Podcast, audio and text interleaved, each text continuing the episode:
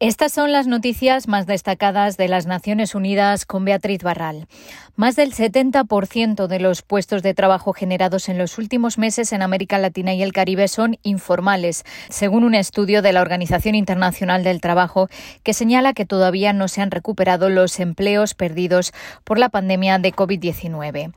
La reactivación de las economías de América Latina y el Caribe aún es insuficiente y ha dado lugar a un mercado de trabajo caracterizado por una elevada tasa de desocupación y un fuerte predominio de las ocupaciones informales no se están generando ni la cantidad ni la calidad de los empleos que requiere esta región para hacer frente a las secuelas de una crisis sin precedentes, destacó el director de la OIT para América Latina, Vinicius Piñeiro. En el primer trimestre de 2021, alrededor del 76% de los trabajadores independientes y algo más de un tercio de los asalariados eran informales, añade la nota. En el peor momento de la crisis se perdieron algo más de 43 millones de empleos en América Latina y por el momento se han creado unos 29 millones, lo que supone que alrededor de un 30% aún no se ha recuperado. Las mujeres, los jóvenes y las personas de menores calificaciones se han visto desproporcionadamente afectados.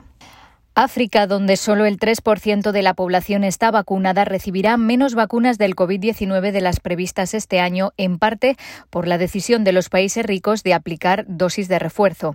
Tras el anuncio del programa COVAX de que se verá obligado a recortar sus entregas en un 25% este año, la directora de la OMS para África asegura que el objetivo de vacunar a un 10% de la población del continente antes de finales de septiembre no se logrará. En África subsahariana, solo el 1,7% de la población está vacunada. Mashiriso Moeti pidió a los países ricos que tienen muchas más vacunas de las que necesita su población que las distribuyan más equitativamente y aseguró que si las farmacéuticas y los países priorizaran la equidad, la pandemia terminaría pronto.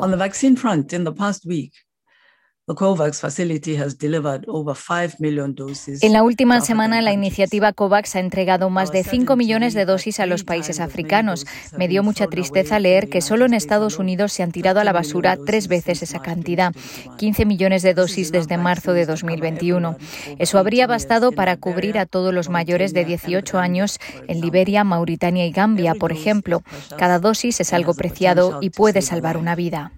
Los miembros del Consejo de Seguridad han conmemorado el 20 aniversario de los atentados terroristas del 11 de septiembre con una visita al Memorial y Museo en Nueva York. Los miembros del Consejo están tan unidos hoy como hace 20 años en su compromiso de prevenir y combatir el terrorismo en todas sus formas y donde quiera que se produzca de conformidad con el derecho internacional, aseguran en un comunicado. Los países del Consejo vuelven a comprometerse con las palabras recogidas en la Carta de las Naciones Unidas para preservar a las generaciones venideras del flagelo de la guerra y con este fin unir sus fuerzas para mantener la paz y la seguridad internacionales y al menos 22.000 alumnos, docentes y otros miembros del personal educativo resultaron heridos, asesinados o sufrieron daños por ataques contra centros escolares en los últimos cinco años.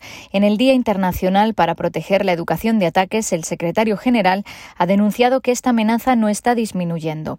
Los horribles acontecimientos de Afganistán lo demuestran con toda crudeza, dice Antonio Guterres, que pide a todos los países que aún no lo han hecho que se adhieran a la Declaración sobre Escuelas Seguras, respaldada hasta el momento por 111 estados. En cada país y jurisdicción tenemos que hacer que los ataques a las escuelas sean inaceptables y se castiguen. Hasta aquí las noticias más destacadas de las Naciones Unidas.